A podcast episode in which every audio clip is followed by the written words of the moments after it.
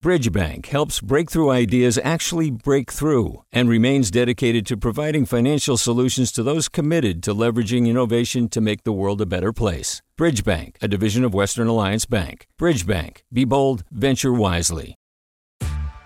Hey there, this is Brittany Luce from NPR's It's Been a Minute. KQED's podcasts like The Bay, Bay Curious, Mindshift, Right Nowish, and more all tell the stories of the Bay and beyond with reliable, human centered journalism. They aim to inspire, make you think, entertain, and expand your understanding of the place you call home. Here's how you can support podcasting at KQED. Showing your support is easy, and you can join Brittany in supporting KQED Podcast too at donate.kqed.org slash podcast. That's donate.kqed.org slash podcast from KQED. When we talk about housing in California, the word crisis gets thrown around a lot. And it's easy to see why. Home prices keep breaking records, rents keep climbing, and families who've lived here for generations are being forced to leave because they just can't afford it. Or they're commuting for hours because it costs too much to live where they work. Meanwhile, on any given night, more than 150,000 people in California live in tents and cars, RVs and shelters.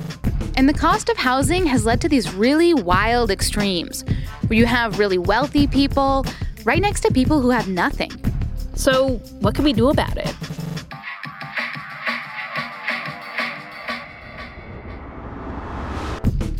That's the question we've been asking. From KQED Public Media, this is Sold Out Rethinking Housing in America.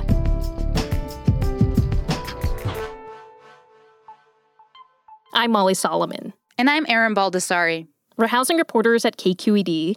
We both grew up in the Bay. I'm 33 years old and I'd really like to buy a home here, but it just it feels so out of reach. Yeah, I've seen friends leave, I've seen my favorite businesses close.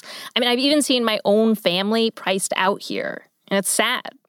More and more, it just feels like this place isn't for us anymore. When we started this project, we were going to do a podcast just looking back at how we got here, at how things got so bad. But then the coronavirus hit. And it was like adding one crisis on top of another. Breaking news tonight millions of Americans ordered to shelter in place as the coronavirus pandemic spreads. The drastic new measures in the San Francisco area Residents told to stay in their homes and avoid contact for the next three weeks. We were all told to shelter at home, and people who don't have a home became more vulnerable than ever.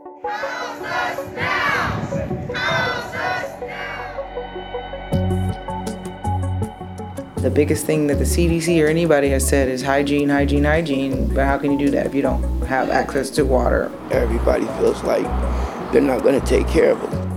The economic shutdown left thousands of people without jobs and afraid they wouldn't be able to pay their bills. How am I going to make my payments, pay my mortgages, if the renter doesn't pay theirs? I'm in debt up to my eyeballs just because of this whole shutdown. I have to work three jobs to survive in California. It was already unbearable before.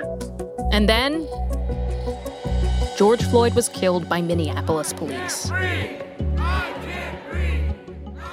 People across the country took to the streets to protest Floyd's death. And to demand an end to decades, centuries of racist policies that have privileged white lives over black and brown ones. We just want to be looked at as humans. We want equality. We should not have to beg to be equal. We should not have to beg to be human.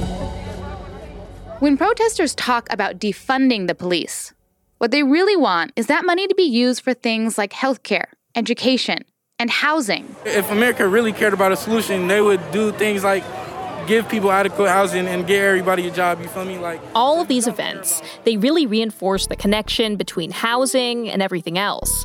Where you live really matters.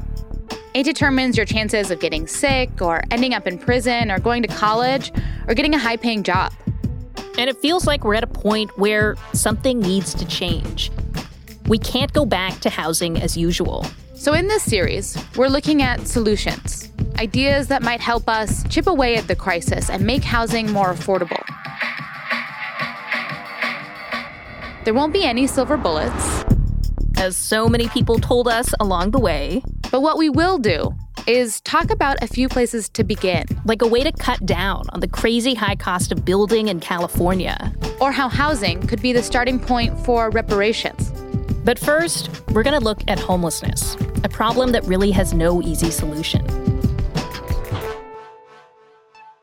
Join us for Sold Out Rethinking Housing in America. Subscribe wherever you get your podcasts.